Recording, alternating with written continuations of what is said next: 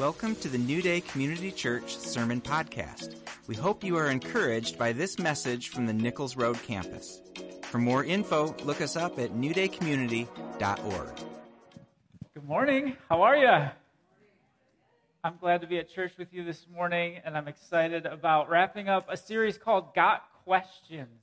This is our third of three weeks in the Got Questions series. Thank you for submitting questions. Those of you who did, they've been excellent and ones that I've been really glad that we've been able to respond to. If you remember two weeks ago, the questions were all in the category of beliefs, and Cameron, Pastor Cameron and I responded to those. And then last week, we took questions in the category of Christian living and politics, and each of the five preaching team members responded to one question each, which was really fun. I enjoyed it. And uh, this week, it's just me, and we're going to go with questions in the category of gender and sexuality. So I'm excited. The next like 90 to 120 minutes are going to be amazing. Okay, I, I joked. I won't go that long. Don't worry. If you're hungry, we'll, we'll get you to lunch eventually. Um, yeah, this is an important topic. It's a weighty topic, and I'm so glad to just get into it with you guys this morning. It's going to be so good. Let's start with um, God's design and purpose as creator. What a good foundation point. It's actually the start of our Bible. So let's go to Genesis chapter 1, verses 27 and 28. It says, God created humankind in his image. In the image of God, he created them. Male and female, he created them. God blessed them, and God said to them, Be fruitful and multiply, and fill the earth and subdue it. So, male and female are made in the image of God. That word means it's we're his likeness. We're like living statues of himself, his own very replicas. Jesus uses this same terminology when people ask him about whether it's good to give taxes to the Roman government. Did you know that? They, they come and say, hey, should we give taxes or not? And Jesus says, well, look at the coin. Whose image is on it? And it's Caesar's image. And then he says, Give to Caesar what is Caesar's, and give to God what is God's. So the point is, coins belong to Caesar, but humans belong to God, their creator. God creates male and female from the same bone and flesh, but very different from one another, doesn't he? They're opposite yet corresponding, a perfect complement to one another, a suitable fit for each other according to the wisdom and design of God. That's what we learn in Genesis 1. In Genesis 2:24 it says a man leaves his father and his mother and clings to his wife and they become one flesh. So the corresponding halves of humanity are designed to leave their own families and be united as one flesh to start a new family. Whenever they're able, they're encouraged to be fruitful and multiply to have children. Malachi 2:15 actually says that God desires godly offspring. And then as we turn to the New Testament, we learn that Jesus agrees. When he talks about marriage in Matthew chapter 19, he quotes two passages. The two we just read from Genesis about how God created male and female and how the two become one flesh. So we see a consistency across the Old and New Testament about God's design and purpose for us, His design and purpose as our Creator. And so this brings us to our first question, uh, which is such a great question. If marriage is God's plan for human sexuality, why are there so many single Christians?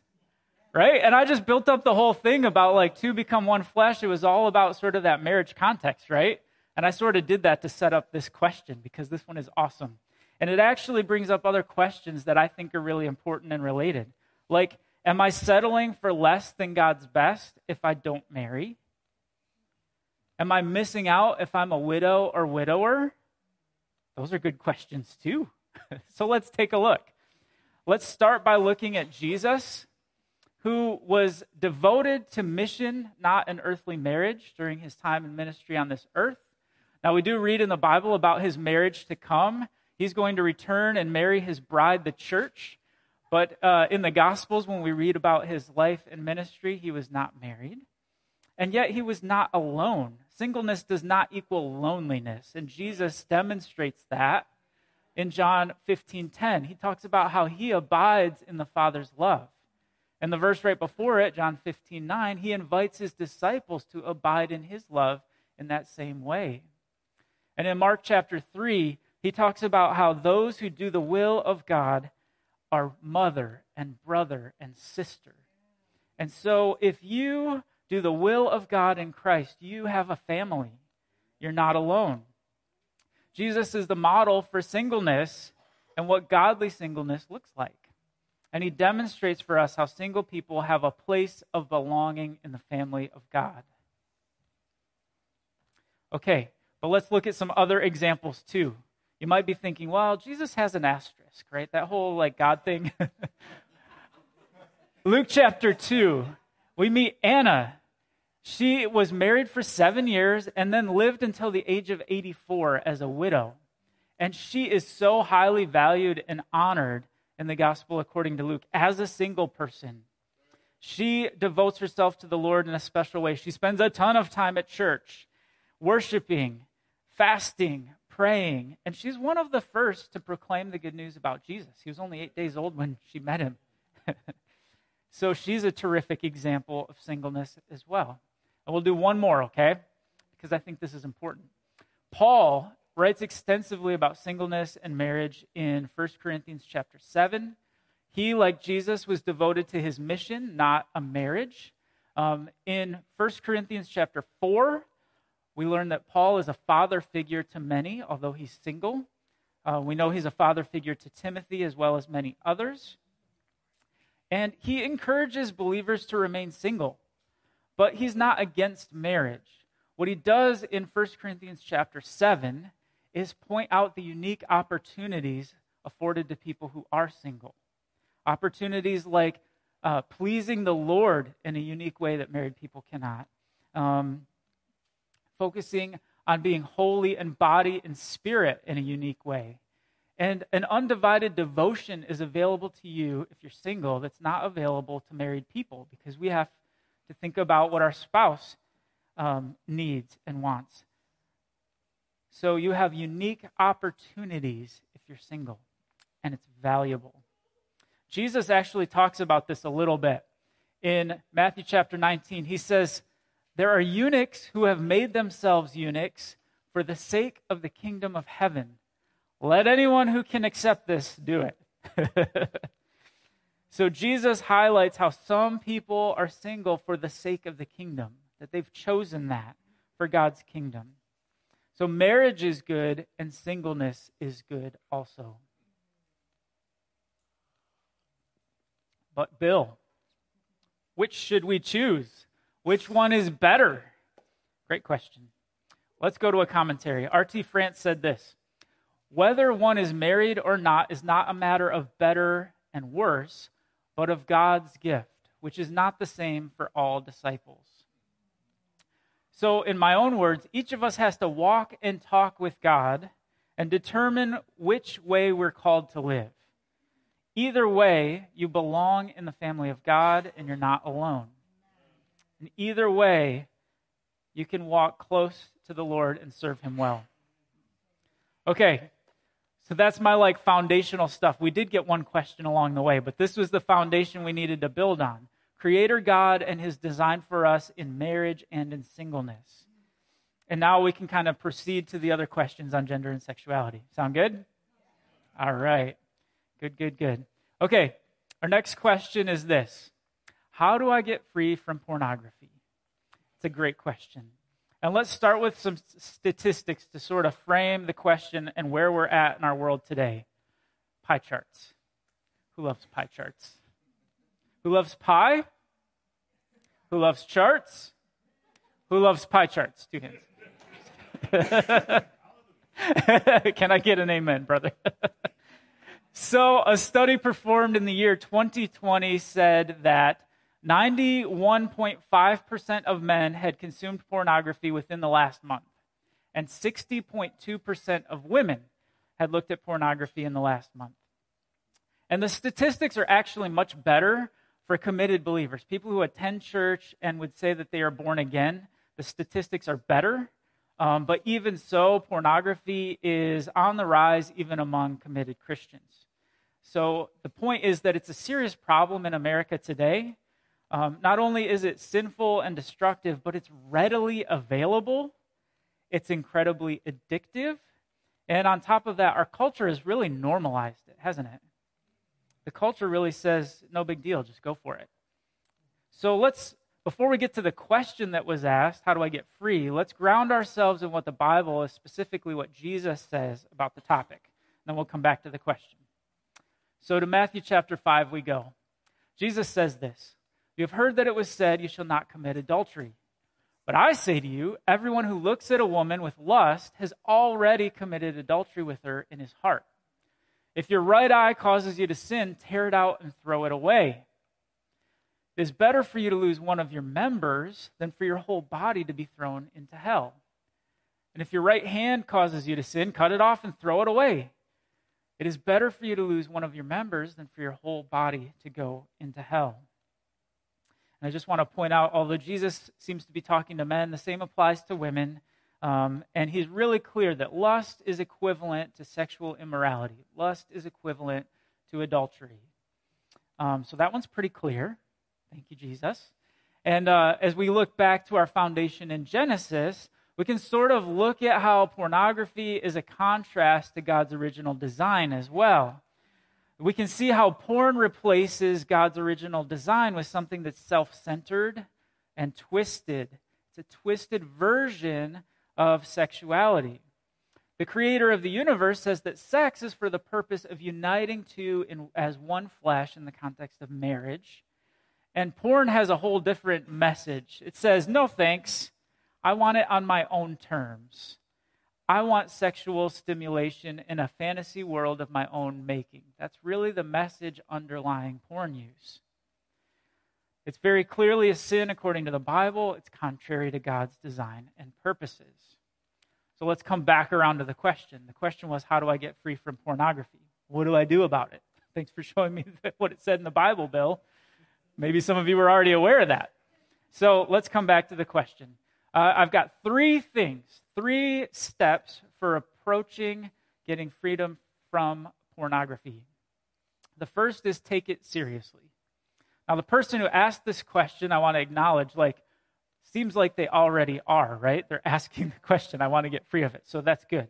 Um, but I think because of the way the culture has normalized pornography, it's important to talk about this for a moment, to take it seriously as Christians.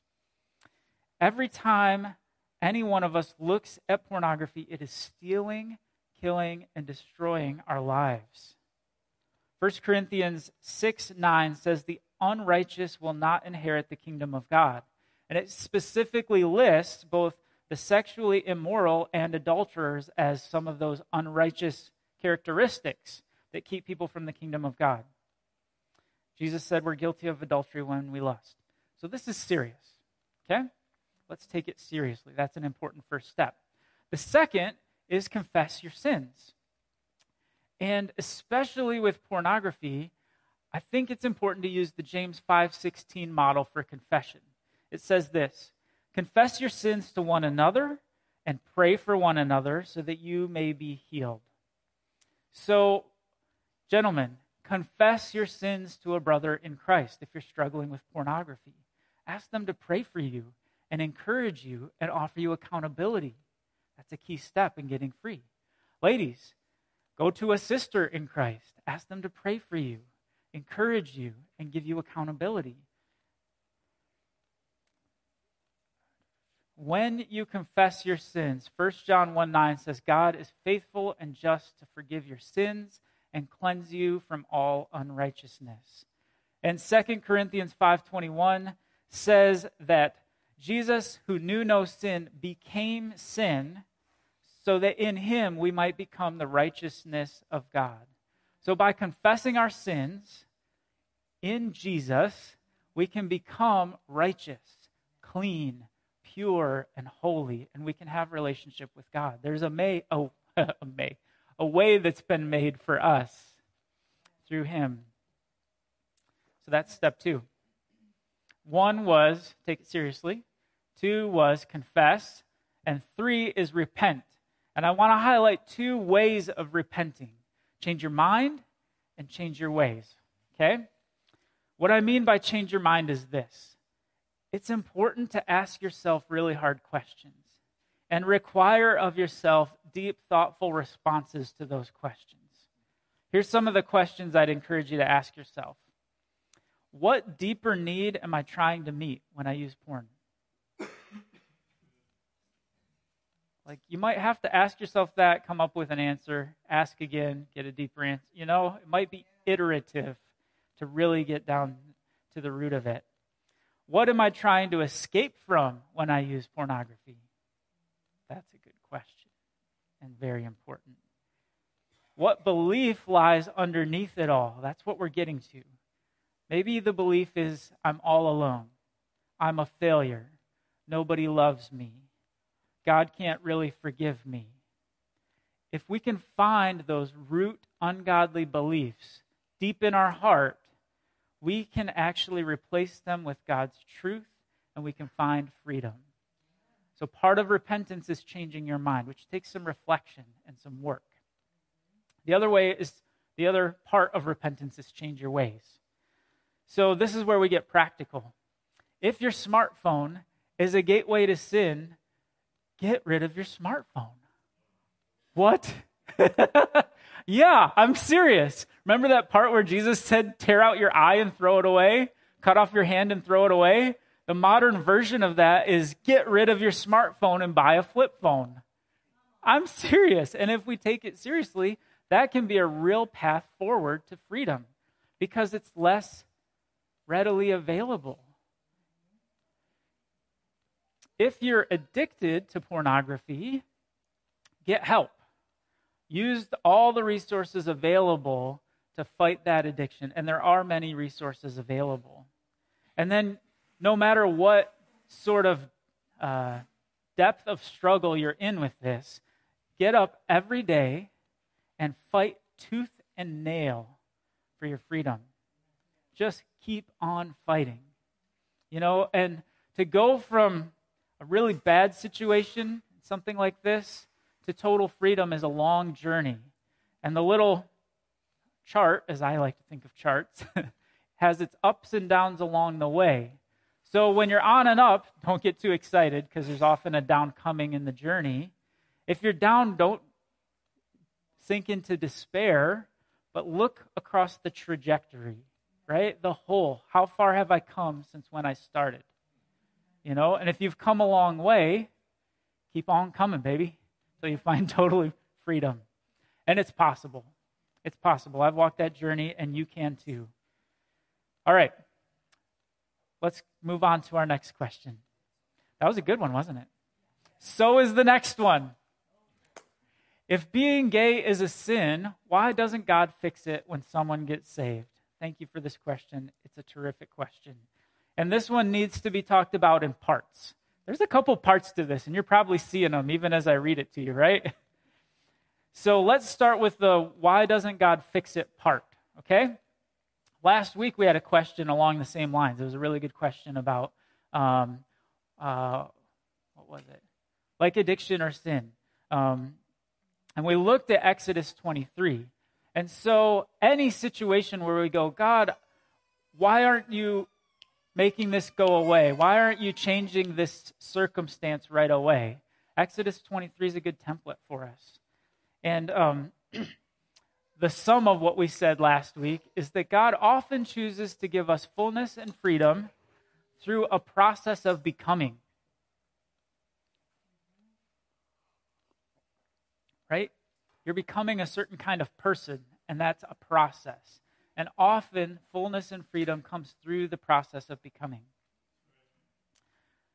So, I put this together with some alliteration, another way, another way to say it.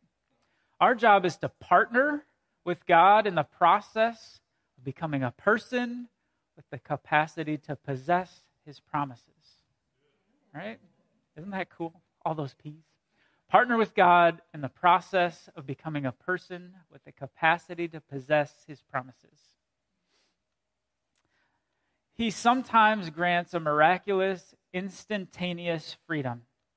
And so, like we said last week, let's pray for that in every situation and in every circumstance. We can ask him for the miraculous. He's a miracle worker. And sometimes that's the way he works. But let's do that full of faith and also submitted to his will, ready to accept his sovereign decision in every matter. That's a good, balanced way to approach this sort of thing. He might free you in an instant from whatever situation it is you're thinking about, or he might walk with you on a journey to freedom. It applies to the previous question about pornography, too, doesn't it?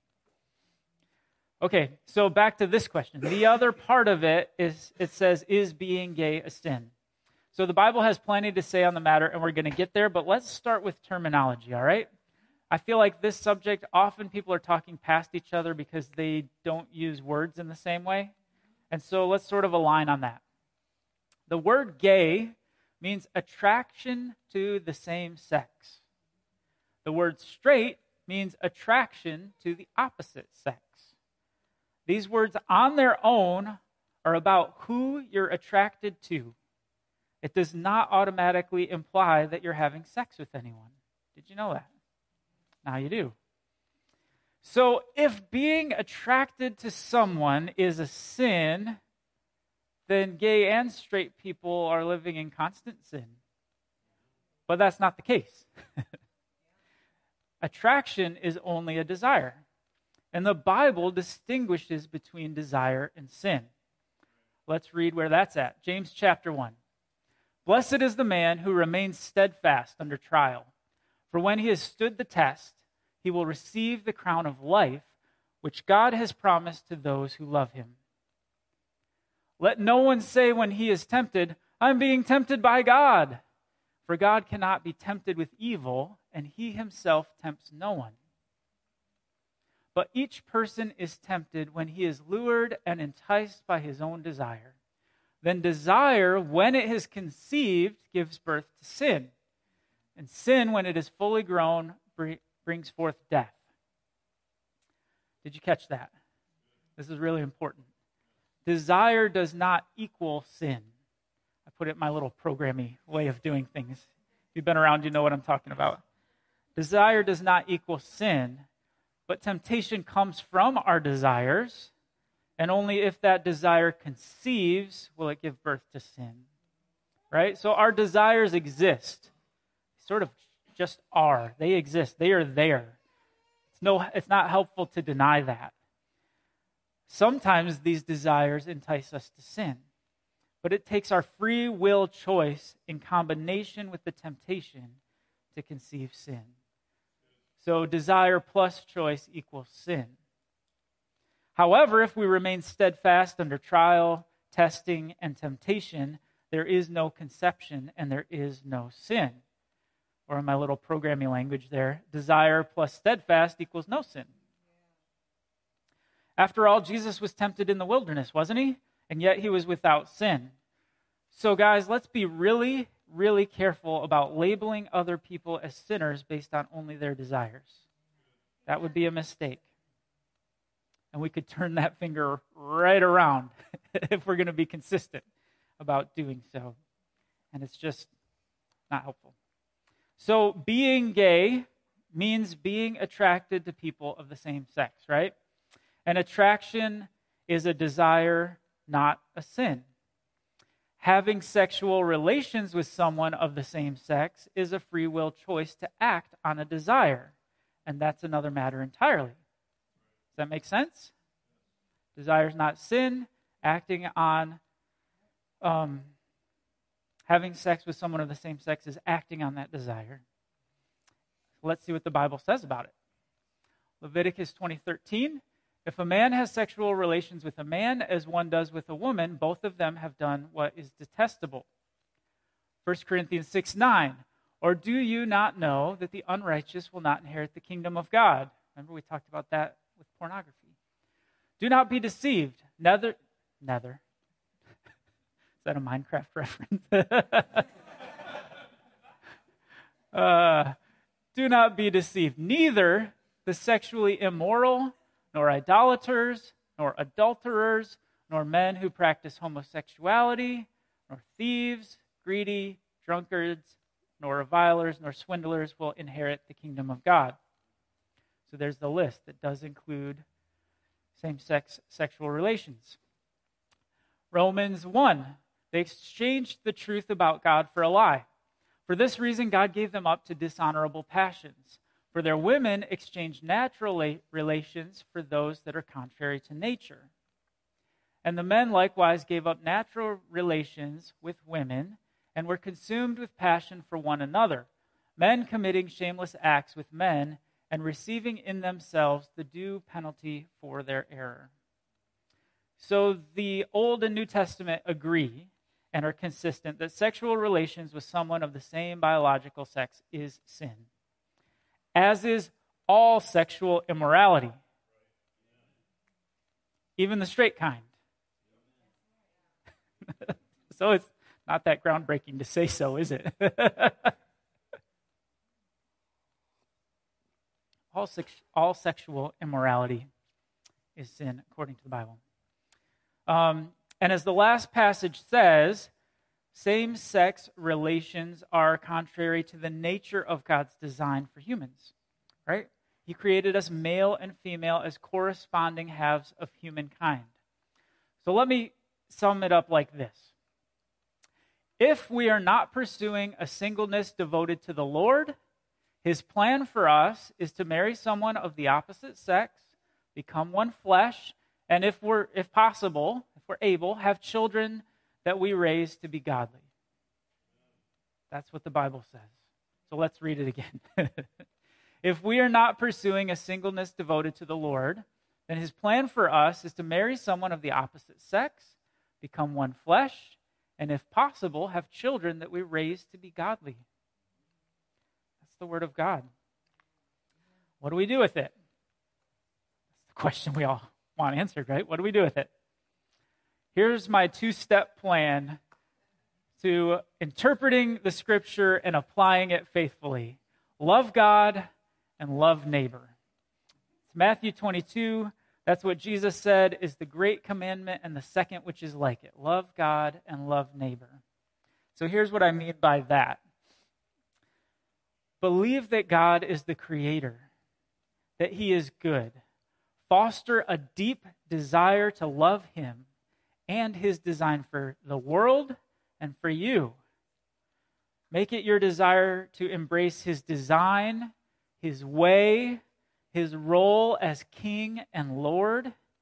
Don't try to sit on the throne. That's what Adam and Eve did.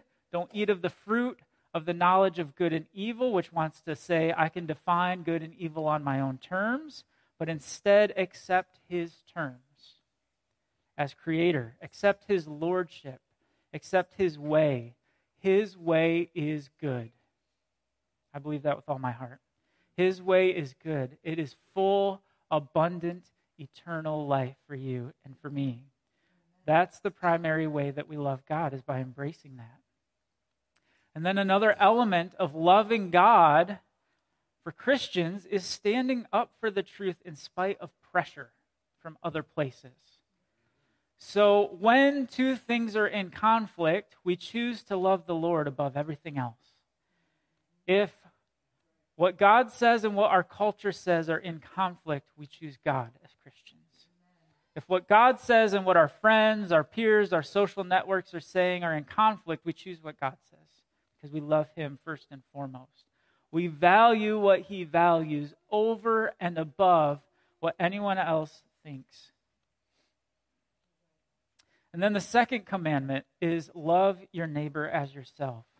This means when you speak the truth, you speak it in love. That's Ephesians 4:15. Ladies and gentlemen, gay people are not an argument to win.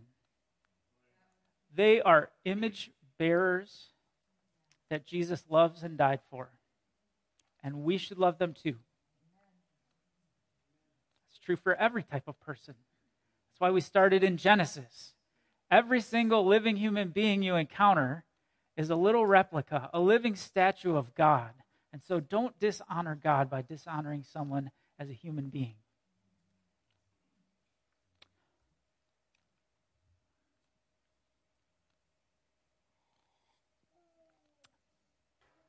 Romans 2, verse 4 tells us that the kindness of God is meant to lead us to repentance. So be the kindness of God, Christians. Build relationships with people with love and kindness that builds bridges for them to come to know Jesus and his love and design for their life. Remember that if someone says they are gay, you should not assume they are sinning. Gay describes a desire. And part of, uh, there's a couple ways that we fail to love our neighbor well. One is a failure to listen. Failing to listen is a failure to love. Because kindness and love will listen to what someone else has to say, where they're at, what they're experiencing, how they feel, and it gives space for someone to be open and honest. Don't you want that? I do. so let's provide it for others by loving our neighbor well. Clarity is kindness also. Failing to be clear about your own beliefs and what the Bible says is also a failure to love well.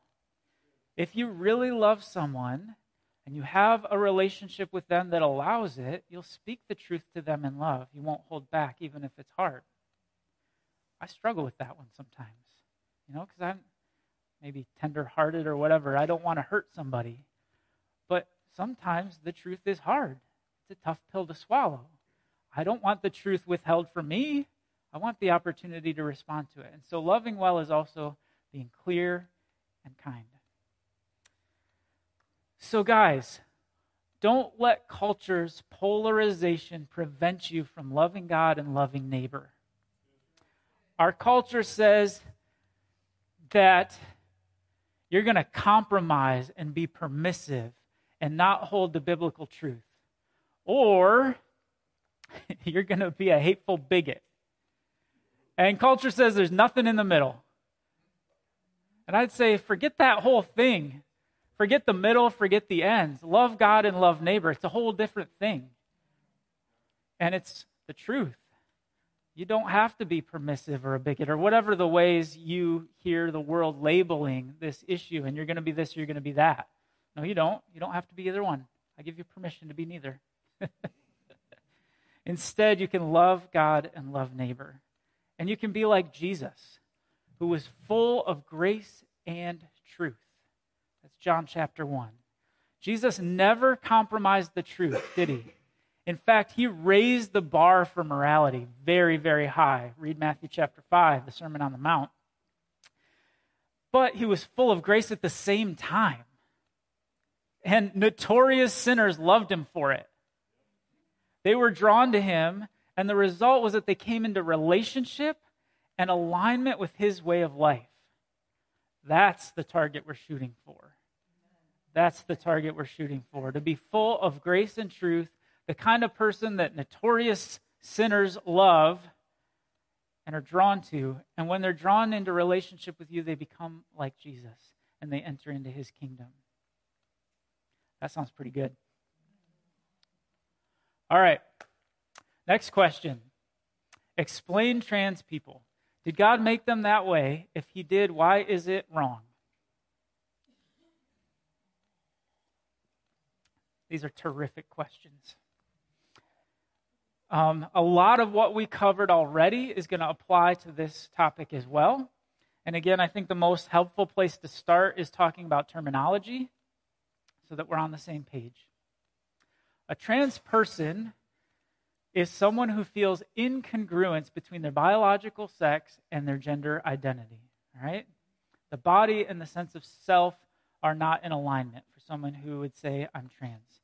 And it's an umbrella term that's out there. There may be a more current umbrella term that I'm not aware of. I apologize if I've got the wrong one there. But um, the idea is that there are a lot of people who feel that incongruence. You know, maybe someone who has a male body but feels more like a woman, or the flip of that, or individuals who identify as non binary, sort of all in this category. And, and I want to address um, all of that the best we can this morning.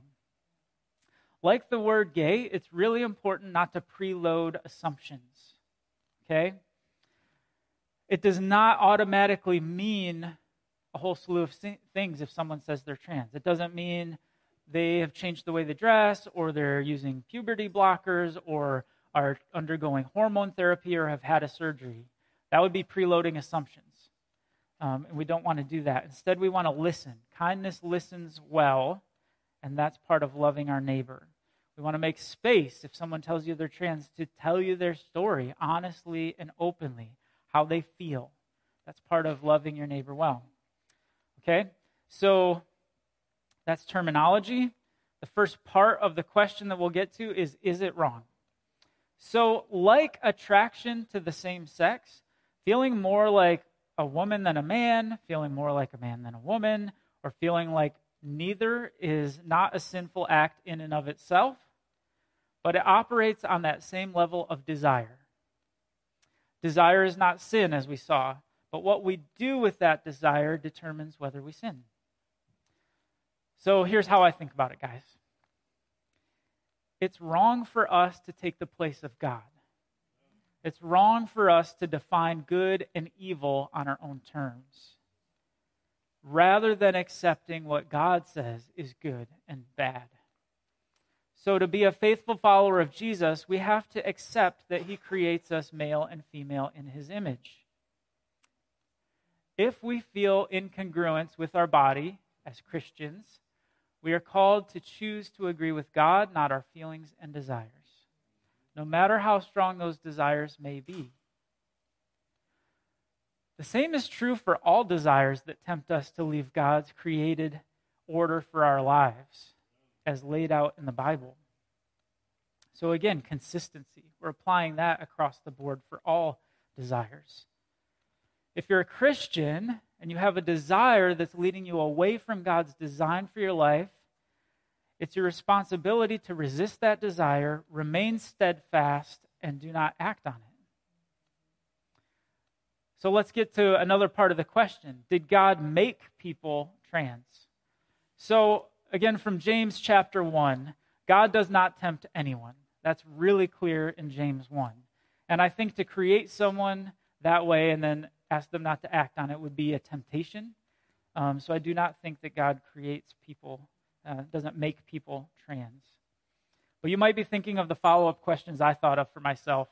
Well, if it's not God, could it be something else where someone's born a certain way, because it applies to more than just trans, um, for some other reason, like the fallen world, original sin?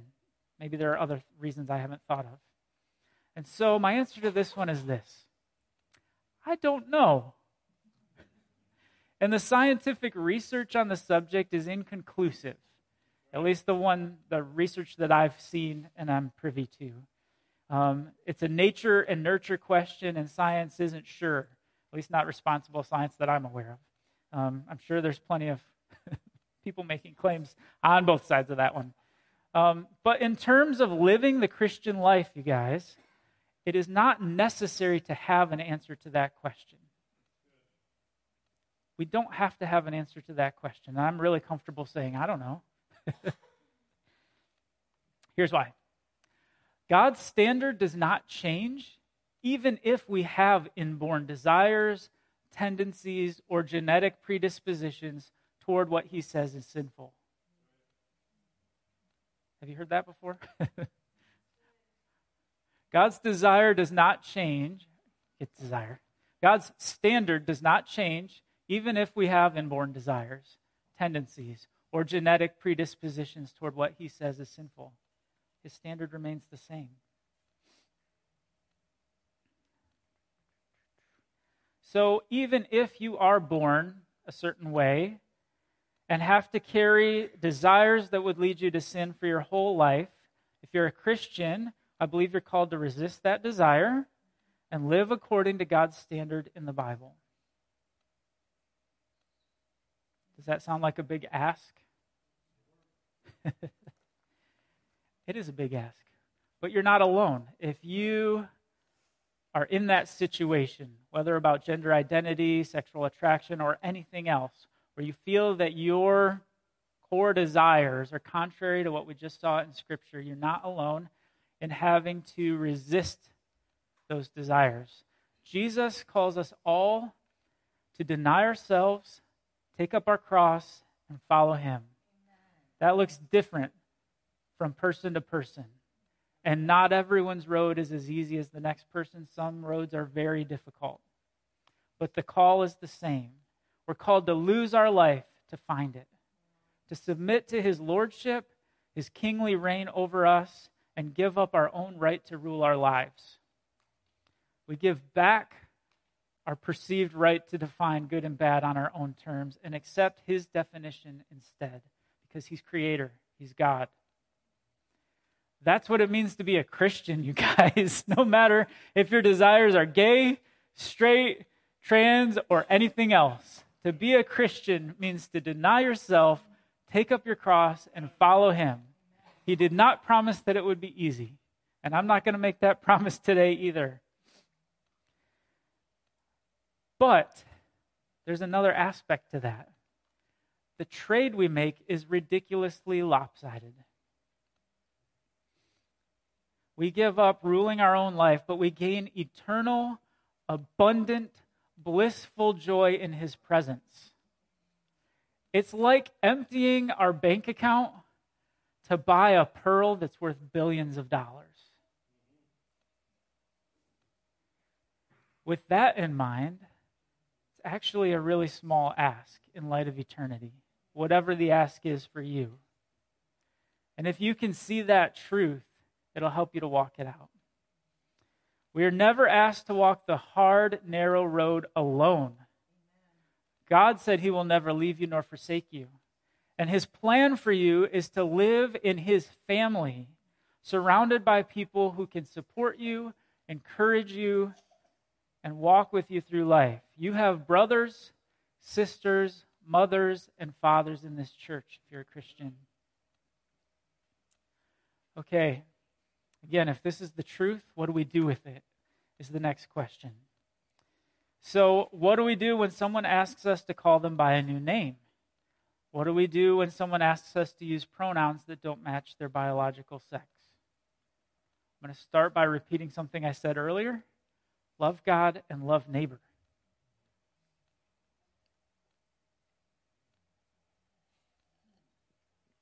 Dramatic pause for a drink. You're like, is he going to dodge this one? we'll see, right? Okay, so love God by aligning yourself with His word and His way, you guys. That means speaking the truth that He created us male and female. His design for our lives is to identify with our natural biological sex.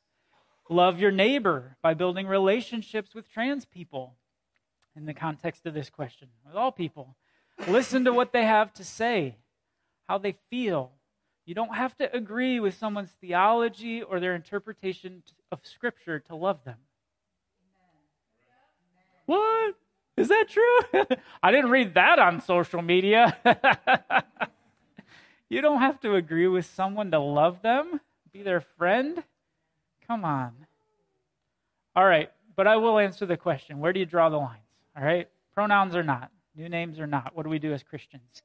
I want you to prayerfully decide for yourself. Read the scripture, listen to what I'm going to say about how I approach it, and then make a thoughtful decision.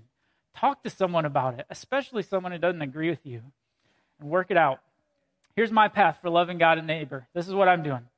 Um, let's, we'll take an example. But first, um, so I'm not comfortable calling somebody by a name that's clearly contradictory to their biological sex. So make a, an example. Say someone I'm friends with, her name is Kathy. She says, Hey, will you call me Kat? Sure. Why not? I'm happy to call you Kat.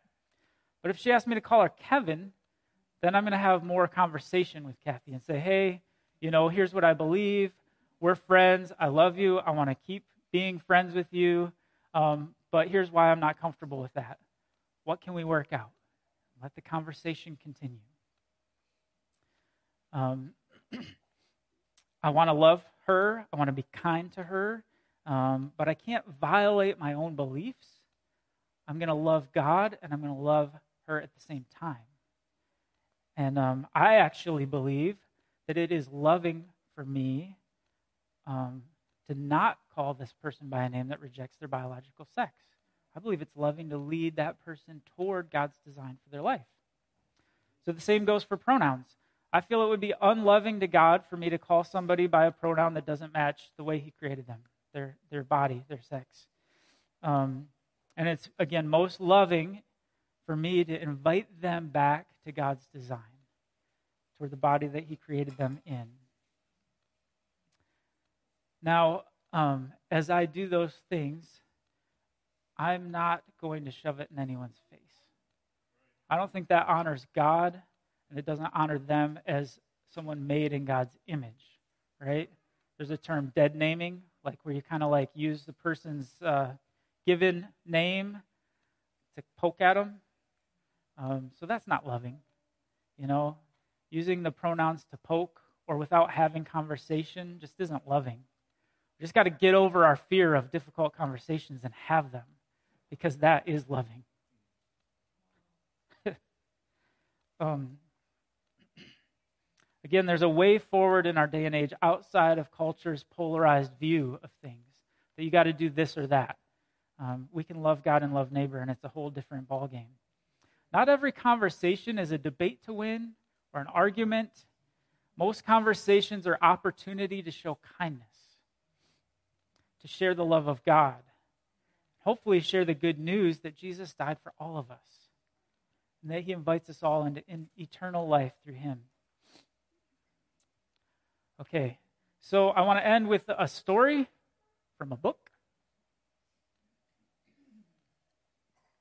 It's a man named Alan's story from the book Embodied by Preston Sprinkle. Um, I'm going to read it to you. Ever since he could remember, Alan had an unchosen desire to dress, act, and behave like a woman. He had no one to talk to, no one to guide him, and seeing the church's attitude toward trans people made him feel even more isolated and ashamed.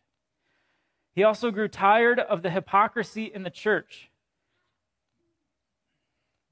Alan said, I had become upset at the hypocrisy of Christians saying they were full of grace, but not putting it into practice. One day, a Christian friend asked to hear Alan's story. So Alan told him everything his desire to be a woman, his sexual attraction to men, the whole story. And Alan expected to be condemned. To his surprise, he was loved. Alan said this Instead of the shaming and condemnation I expected, I was told that despite my past and present desires, God didn't hate me and I was lovable by others and by God.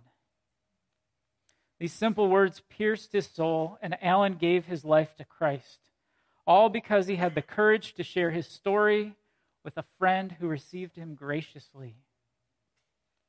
Then Alan said, If I never learned about pure, undistilled grace, I would have transitioned to a female and left the church. The thing that brought me to an acceptance of my biblical masculinity was a man who gave me the space to speak about my desires openly and let me know that he and God loved me nevertheless. It was love, not logic, that changed Alan's heart. So I share that story for two reasons. Um, there are plenty of Alans, you know, who are just waiting for someone to love God and love neighbor enough to be their friend. Meet them where they're at, um, love them well, listen well, share the truth in love.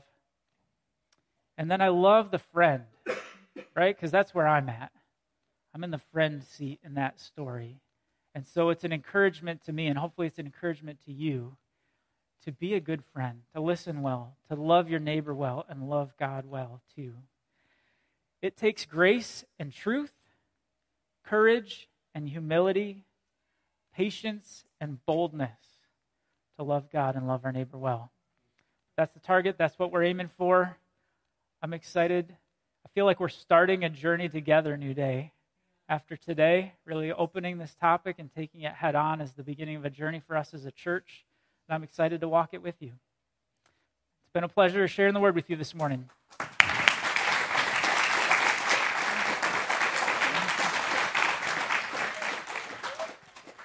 Wow. You did such a great job, Bill. Just on behalf of all of us, thank you. Yeah, so let's just respond. Let's stand and we'll pray together. Yeah.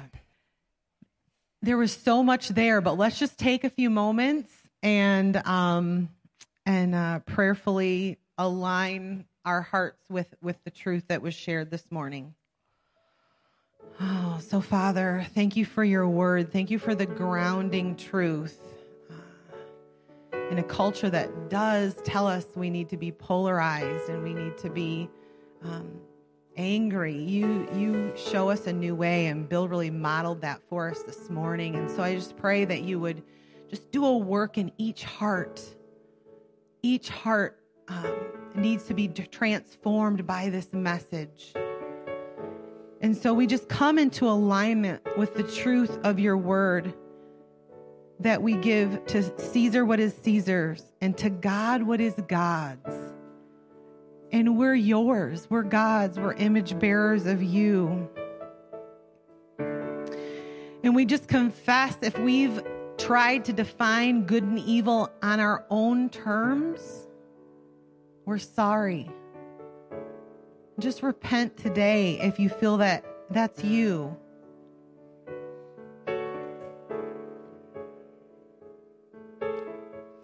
God, we accept your terms and your lordship in your way. Your way is good, abundant, and full of life and eternal life. Help us to love you first and foremost. The second commandment is like it love our neighbor as ourself, but love our neighbor as ourself is not the first commandment. Loving you most. And so we uncompromisingly put you first, but help us to love our neighbors well, like you did, Jesus. And that we all would take up our cross and follow you. That you've called us all to lose our life, but in you we find it. And we realize that even though that seems like a big ask, it's so small in light of what you gave up and in light of what we gain. So thank you, God. Let, let these truths and the scriptures shared today settle in and become ingrained in who we are at our core. Thank you, God. In Jesus' name, amen. Amen. Wow.